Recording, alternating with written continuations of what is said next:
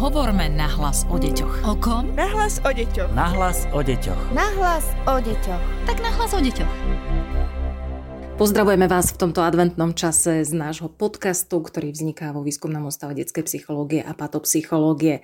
Dnes sa budeme rozprávať o hračkách. Viem, že mnohí ich pred Vianocami zháňate a tak budeme hovoriť o tom, ako hračky vyberať, koľko ich je tak akurát. A chcem sa dotknúť aj témy či by sa mali chlapci hrať iba s autíčkami a dievčatá iba s bábikami? Moje meno je Darina Mikolášová a vítam v našom štúdiu psychologičku Výskumného ústavu detskej psychológie a patopsychológie pani Luciu Lenickú. Vítajte, dobrý deň. Dobrý deň. A hneď na úvod úplne z ostra začníme. Je pravda, že majú dnešné deti veľa hračiek? Dnešné deti majú naozaj veľa hračiek, ale určite je na mieste povedať, že tá dnešná mládež, pretože aj my dospelí máme dnes veľmi veľa vecí a že vlastne naše deti žijú taký istý životný štýl, aký žijeme aj my. A teda naozaj v tejto konzumnej dobe sa veci na nás, by som povedala, valia. Takže deti majú veľa hračiek a je to pre nich taká istá téma, ako aj pre nás. A síce, že čo urobiť aby sme sa v našich veciach zorientovali, aby nás naše veci nezahltili, aby sme si ich dokázali užívať namiesto toho, aby sme mm, ich mali ako zdroj stresu, pretože veci, takisto ako hračky, vyžadujú nejakú našu starostlivosť, nejaký náš čas nejakú našu energiu. Takže naše deti sa môžu stať akoby parťákmi nám v tom, že ako túto tému v živote riešime a môžeme deti do tejto témy aj zasvetiť. Napríklad, že im povieme, hm, nemám rada, keď tu mám tak veľa vecí a potrebujem si to nejak pretriediť. Ty to poznáš? Máš aj ty takýto problém? Alebo všimla som si, že vždy, keď hľadáme nejakú hračku, zaberie nám to hrozne veľa času. Čo s tým budeme robiť? V tomto predvianočnom čase vyberáme hračky. Povedzte nám, koľko hračiek je tak akurát? No, toto je naozaj otázka, nad ktorou a ja veľa premýšľam, pretože ja som skôr taký minimalista a v mm, domácnosti by som mala rada skôr menej veci a moje deti teda majú dosť veľa hračiek. Ale jedna taká vec v tejto úvahe mi pomohla. Možno poznáte Marie Kondo, ktorá má takú metódu KonMari, čo je vlastne metóda upratovania alebo organizovania si vecí. A jedna z vecí, ktorá ma zaujala, v tomto, že ona hovorí, že ponechaj doma si máme veci, ktoré nám robí radosť alebo ku ktorým máme nejaký vzťah. A toto je aj pre mňa taká odpoveď na otázku, že či teda mať doma veľa hračiek alebo málo hračiek, lebo naozaj sú dnes také akoby odporúčania, že teda tie deti by mali mať menej hračiek, aby ich to nejak nezahlcovalo. A na druhú stranu aj táto Marie Kondo, keď chodí po domácnosti a pomáha ľuďom si organizovať veci, tak hovorí, že niektorí ľudia naozaj majú doma veľa vecí, ale oni naozaj majú k ním vzťah a chcú sa o ne starať. A vtedy to je niečo iné, ako keď k tým veciam nemáte vzťah a iba vás zaťažujú. Takže naozaj niekto zbiera sklenené vázy a robí mu to veľkú životnú radosť a je to tak v poriadku. A keď som sa aj bavila s jednou mojou kolegyňou, ona hovorila, že odložila deťom polovicu hračiek a oni si to ani nevšimli. To je pre mňa signál, že nemali s tými hračkami vzťah. Ja som raz deťom upratovala boxík a dovolila som si im vyhodiť jeden malý papierik. A na druhý deň deti teda hľadali, hľadali papierik a hovorili mi, mama, túto taký papierik sme mali, ktorý používame na toto a na toto v tejto hre a nevieme ho nájsť. A ja som vtedy videla, že teda k tomu papieriku naozaj mali vzťah a že to bolo niečo, čo využívali v tej fantazijnej hre a že teda v tomto prípade to nebolo úplne najlepšie tú vec vyhodiť. A vieme, pani Lenická, povedať podľa čoho vyberať vhodné hračky?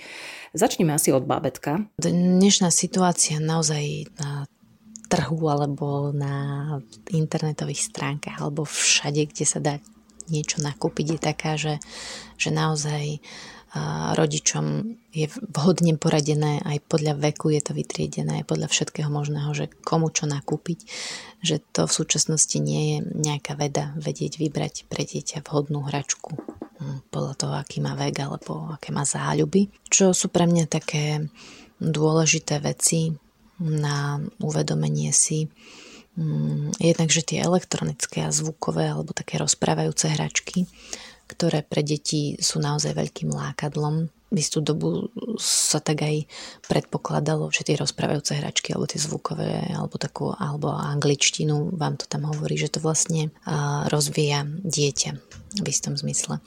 Či už v tom jazyku alebo celkovo ten mozog. Ale ukazuje sa, že, že najviac deti rozvíjajú prirodzené zvuky a to keď na nich hovorí živý človek. Čiže dať dieťaťu do ruky nejakú elektronickú hračku, pri ktorej naozaj obsadí, mm, nemusí nutne znamenať, že ho ideálne rozvíjame, pretože to keby sa plázilo, by mu s rozvojom toho mozgu pomohlo viac. Druhá taká dôležitá vec je, že pre deti najlepšie hračky sú úplne obyčajné veci, ktoré my dospelí používame. A to ste si určite všetci všimli, že môžete malému plaziacemu sa bábetku kúpiť čokoľvek, ale nakoniec aj tak skončí s káblom alebo s nejakou tlačítkovou vecou, ako je mikrovlnka. Že toho baví naozaj najviac. A teda deti naozaj aj vďaka hre sa zapájajú do tohto sveta stavajú sa sociálnymi bytostiami a oni aj chcú sa hrať s vecami, ktoré vidia, že aj my používame.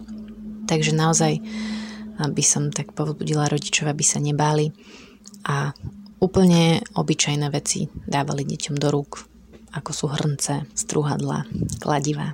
Samozrejme s ohľadom na bezpečnosť, ale myslím si, že my dospelí sme trošku vystrašenejší, ako by sme naozaj s tými vecami mohli byť. Čo je mm, také dôležité doma naozaj mať zastúpené vo väčšej miere, je taký tvorivý materiál alebo stavebnice. Teda hračky, z ktorých sa dá niečo vytvoriť. To naozaj podporuje kreativitu dieťaťa naozaj rozvíja ten mozog. A dieťa môže byť aktívnym činiteľom v tej hre a nie iba nejaký pasívny divák alebo prijímateľ. Takže toto je také naozaj dôležité. A potom samozrejme záujem dieťaťa že ja ako rodič si môžem mysleť, že teda dobre by bolo, aby dieťa sa naučilo rôzne druhy zvierat, tak mu kúpujem zbierku zvieratiek, ale dieťa v skutočnosti má záujem naučiť sa, neviem, značky autíčiek. Tak naozaj nepresadzovať to svoje, ale nechať deti, nech majú to, čo ich baví. To, čo je o hre, podľa mňa také menej známe a je to pri výbere tých hračiek dôležité, je, že že vlastne na čo deti potrebujú tú fantazijnú hru. Lebo jedna vec je teda tá tvorivá hra alebo takéto, tá relaxačná hra, že ja neviem, že sa člapkám vo vodičke. Ale potom uh, tie deti, najmä predškolského veku a raného školského, oni potrebujú tú fantazijnú hru. To znamená, dieťa má kufrik lekársky a hrá sa na lekárku. Alebo dieťa má dinosaurov a hrá sa mm, na to, že jeden dinosaurus e, napadol druhého dinosaura a zvádzajú tam nejaké boje. A to je naozaj veľmi dôležité, že deti majú priestor na túto fantazijnú hru, pretože tá im pomáha aj e, v takom sociálnom rozvoji, kde vlastne rôzne tie sociálne situácie si môžu prehrávať a zároveň aj v emocionálnom aj, aj takom osobnostnom. Rôzne tie také aj vývinové úlohy si deti v tej fantázii môžu prehrať. Napríklad odputávanie sa od mami, alebo hľadanie si kamarátov, alebo čokoľvek, čo ich cez deň postretne. A naozaj sa vysporiadavajú aj s rôznymi stresovými situáciami, ako napríklad návšteva lekára. Že ono je to dobré to aj tak cieľene využívať, že keď idete napríklad lekárovi, dieťa sa bojí, tak mu môžete ponúknuť, že keď chceš, môžeme si to vyskúšať, ako to u lekárky bude vyzerať. A môžete vy ošetriť dieťa, ale oni väčšinou chcú ošetriť vás. A to je vlastne aj ten spôsob, akým oni v tej situácii, ktorú u tej doktorky nemajú pod kontrolou, zrazu môžu mať pod kontrolou a to im zníži vlastne aj tú úzkosť. Potrebujú napríklad aj nástročné hračky? Možno ste sa stretli s tým, ako niekto, nejaký dospelý človek hovorí už takému tínedžerovi, že ty už si veľký na to, aby si sa hral. A toto je, by som povedal, že škoda že naozaj aj kým tie deti naozaj majú chuť sa hrať, treba im dať na to priestor a ukazuje sa, že naozaj v tom období teenage hra je stále dôležitá. Už to nie je taká tá fantazína hra, ako v tom veku do tých 11 rokov, pretože v tomto období teenage už sa rozvíja abstraktné myslenie a už taká tá konkrétna hra, kde si spracovávame veci, teda deti si spracovávajú veci cez tie konkrétne obrazy, tá už tam nefunguje, ale stále uh, sa tínedžeri hrajú a ukazuje sa, že táto hra uh, im pomáha nielen rozvieť mozog, ale že podporuje celkovo emocionálne zdravie, že vlastne redukuje stres a vyplavuje také tie dobré hormóny, ako sú serotonín a dopamín. A to vlastne v tomto veku je dosť dôležité, lebo to tínedžerské obdobie je také náročné pretože tým mladým ľuďom už nefunguje to, čo im fungovalo, keď boli deti. A ešte im nefunguje to, čo nám funguje ako dospelým. Takže aby to nejak preklenuli, aj táto hra im pomáha. A keď si zoberiete, že vlastne v období teenage je mm, dosť veľký náraz depresí a aj uh, tam je vlastne riziko samovrážd, tak vlastne naozaj je to pre tú podporu emocionálneho zdravia dôležité. Hra takisto ako aj v tom mladšom veku dáva priestor na rozvoj kreativity, na hľadanie riešení problémov, na riešenie konfliktov. Vlastne tí tínedžeri sa venujú takým hrám, ako sú napríklad stavanie bunkrov, čo sa týka takých tých outdoorových, geocaching, mm, hľadanie pokladu, schovávačku. Čo sa týka takých indorových, tak um, to môžu byť tiež stavebnice ešte, potom karty, stolové hry. A potom to môžu byť záľuby, ako sú šport, um, divadlo, hudba, tanec, tiež ručné práce, alebo sa venujú nejakému remeslu.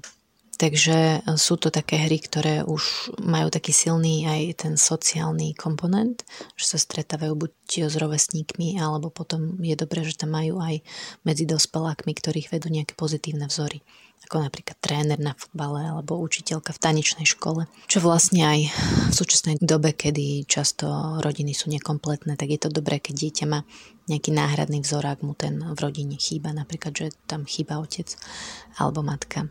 Čo je také nebezpečenstvo v tomto veku, že deti na tú hru akoby nemajú priestor? Dva také hlavné zabijaky toho priestoru sú obrazovka a potom také výkonové naladenie rodičov. Výkonové naladenie rodičov tým mám na mysli, že teda deti majú zaprataný ten priestor naozaj tým, že sa pripravujú na školu, ale nemyslím len v tom bežnom zmysle, ale že teda rodiče majú ambíciu, aby dieťa išlo na nejakú prestížnú školu, chodí na angličtinu, na ruštinu, na neviem čo, alebo o, že majú predstavu, že dieťa má mať hudobné vzdelanie, tak chodí na klavír, že dieťa sa má hen tak rozvíjať, tak rozvíjať, že vlastne mu ten čas za pracu. Samozrejme, že hudba môže byť pre dieťa tou záľubou, ale je rozdiel, či teda to dieťa naozaj to chce, alebo či ten rodič to má ako nejakú ambíciu, že z môjho dieťaťa bude klavírista. A to dieťa to robí vlastne ako keby pod tlakom tých ambícií rodiča. Takže naozaj je dôležité, aby deti mali aj taký voľný čas, ktorý nemajú zorganizovaný, kedy naozaj si môžu sadnúť a rozmýšľať, že tak čo budem robiť. Lebo z toho väčšinou, ak deti na to sú aj zvyknuté od malička to takto pestovali, tak z toho vylezie niečo pekné, tvorivé, niečo deti zorganizujú, alebo niečo vyrobia, alebo zahrajú divadlo, zaspievajú si sami pre seba. Čo sa obrazovky týka, to je taká širšia téma, ale naozaj uh, úlohou rodiča je čas strávený za obrazovkou, akoby strážiť. Samozrejme, že deti sa na nás za to hnevajú a nemajú nás za to radi, ale je to našou úlohou v každom prípade. Ja sa pamätám, že mne sa osvedčil spôsob, e, že som vždy synovi, ešte keď bol maličký, istú časť hračiek skryla a potom znova vytiahla a on mal potom pocit, že sú tie hračky nové, neopozerané, znova sa s nimi krásne hral. Čo ešte funguje? Aké triky by ste nám ešte poradili? Tak čo sa dá ešte robiť, ak e, chceme naozaj, aby deti e, chvíľu vydržali pri tých hračkách.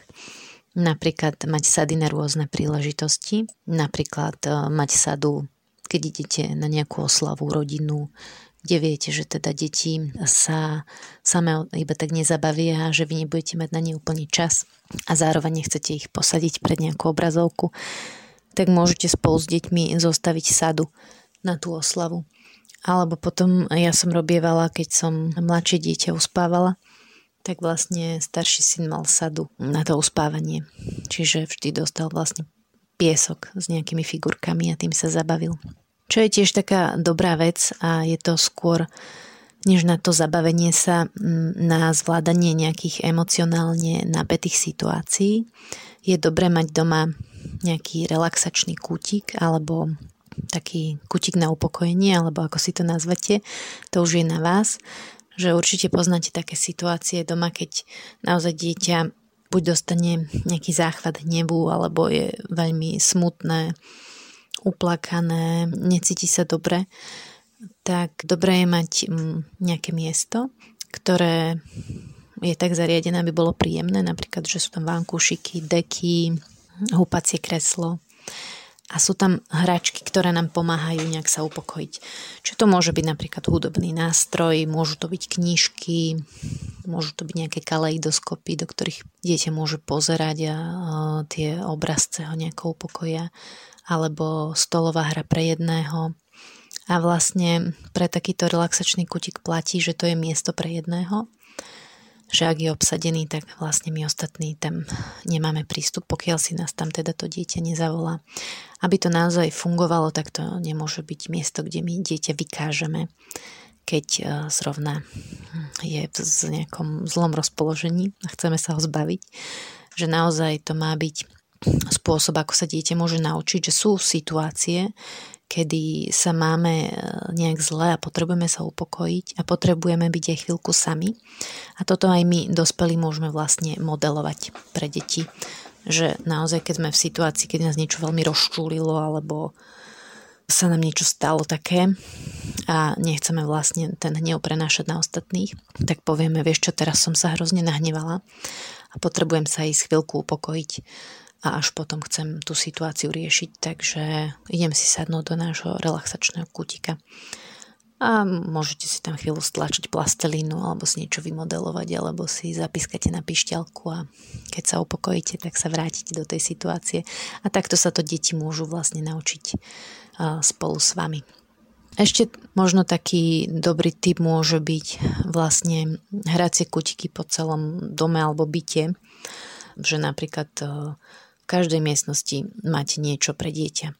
Keď naozaj vy si tam potrebujete ísť niečo robiť, tak aby aj dieťa sa tam mohlo pri vás zabaviť. Ako napríklad ja mám doma v pracovni také miesto pre deti, že ak aj chcú byť so mnou v pracovni, ale ja vlastne potrebujem pracovať, tak oni tam majú svoj priestor, kde sa za ten čas môžu hrať. Hovorí psychologička Lucia Lenická, s ktorou sme sa rozprávali dnes a s ktorou bude aj ďalší podcast. Budeme sa opäť venovať hračkám, ich výberu a samozrejme aj tomu, či sa môžu chlapci hrať s bábikami a či sa môžu dievčatá hrať napríklad aj s autíčkami. Tešíme sa na vás opäť na budúci týždeň. Podcast Nahlas o deťoch realizujeme v rámci národného projektu štandardizáciou systému poradenstva a prevencie k inklúzii a úspešnosti na trhu práce. Projekt sa realizuje vďaka podpore z Európskeho sociálneho fondu a Európskeho fondu regionálneho rozvoja v rámci operačného programu Ľudské zdroje. Hovorme nahlas o deťoch. O kom? Nahlas o deťoch. Nahlas o deťoch. Nahlas o deťoch. Tak nahlas o deťoch.